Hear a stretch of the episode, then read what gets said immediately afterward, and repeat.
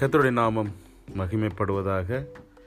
இந்த நாளிலும் 122 சங்கீதத்தை இந்த நாளில் நாங்கள் தியானிக்க போகிறோம். சங்கீதம் 122 6வது வசனத்தை 7வது வசனத்தை இந்த நாளிலே நாங்கள் தியானிப்போம். வார்த்தை சொல்லுகிறது, எருசலேமின் சமாதானத்துக்காக வேண்டிக் கொள்ளுங்கள், உன்னை நேசிக்கிறவர்கள் சுகித்திருப்பார்களாக என்று இந்த வசனம் சொல்லுகிறது.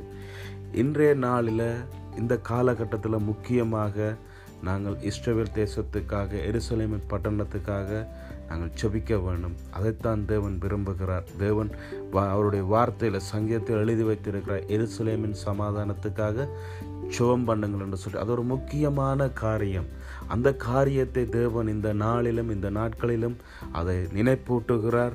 கேட்கிற யாவரும் நாங்கள் ஜெபிக்கும் பொழுது கர்த்தர் பெரிய ஒரு காரியத்தை அதுக்குள்ளே வைத்திருக்கிறார்.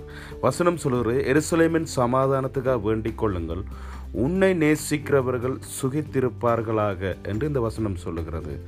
சமாதானத்துக்காக நான் வேண்டிக் கொள்ளும் பொழுது எருசலேமை நேசிக்கிறவர்கள் சுகித்திருப்பார்கள் என்று சொல்லி இந்த வசனம் சொல்கிறது. இப்போ நாங்கள் ஜெபம் பண்ணும் பொழுது நாங்கள் சுகித்திருப்போம். 7வது வசனம் சொல்லுகிறது, உன் அலங்கத்துக்குள்ளே சமாதானமும் உன் அரண்மனைக்குள்ளே சுகமும் இருப்பதாக. அப்போ நாங்கள் அந்த பட்டணத்துக்காக ஜெபிக்கும் பொழுது, எருசலேமுக்காக நாங்கள் ஜெபிக்கும் பொழுது, முதலாவது அலங்கத்துக்குள்ளே சமாதானம் வருதான். அப்போ எங்களுக்கு அந்த சமாதானம், எத்தனையோ குடும்பங்கள் கிறிஸ்தவர்களாக இருக்கட்டும், கிறிஸ்தவ அல்லாதவர்களாக இருக்கட்டும், சமாதானம் இல்லாமல் எவ்வளவோ பேர் இருக்கிறார்கள். ஆனால் தேவன் வச்சிருக்கிற ஒரு நியாயம் ஒன்று வச்சிருக்கிறார், ஒரு வார்த்தை வச்சிருக்கிறார். இந்த 6வது வசனத்தில், எருசலேமின் சமாதானத்துக்காக ஜெபிக்கும் பொழுது உன் அலங்கத்துக்குள்ளே சமாதானம் வரும் என்று சொல்லி 7வது வசனத்தில் சொல்லுகிறார். அப்போ நாங்கள் ஜெபிக்கும் பொழுது முதலாவது சமாதானம் எங்களுடைய குடும்பத்துக்குள்ளே வரும். 2வது சொல்றேன் என்று சொன்னால், உன் அரண்மனைக்குள்ளே சுகமும் இருப்பதாக என்று சொல்லப்பட்டிருக்கு. உன் அரண்மனை என்று சொன்னால் நாங்கள் வாழுகிற வீடு தான் அவள் அரண்மனை என்று சொல்லப்பட்டிருக்கு. அப்போ அந்த வீட்டுக்குள்ளே என்ன இருக்குமா? சுகம் இருக்கும். அப்போ பாருங்கள், அடிக்கடி வியாதிகள், தொல்லைகள், அதுகள், பிரச்சனைகள் என்று இருக்கும். இந்த வியாதினாலேயே சில பேருக்கு என்னென்னு சொல்கிறது, ஒன்றுமே செய்ய முடியாது. ஆனால் அங்கே எருசலேமின் பட்டணத்துக்காக ஜெபிக்கும் பொழுது ஆண்டவர் 2வது காரியம் வச்சிருக்கிறார், சுகம்.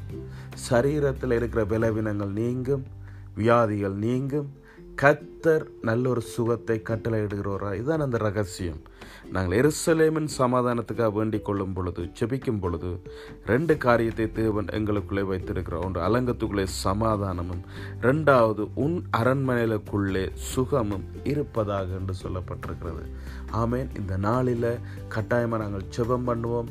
அந்த சமாதானத்தையும் சுகத்தையும் ஆசீர்வாதத்தையும் நாங்கள் பெற்றுக்கொள்ளுவோம்.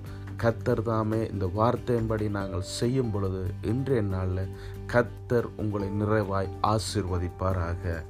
ஆமேன், ஆமேன், ஆமேன்.